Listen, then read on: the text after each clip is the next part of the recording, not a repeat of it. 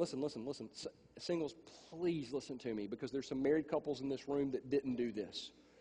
When you get married, be willing to put God first and be willing to live below your means because it took your parents 30 years to achieve that lifestyle and you're not going to achieve it in three months.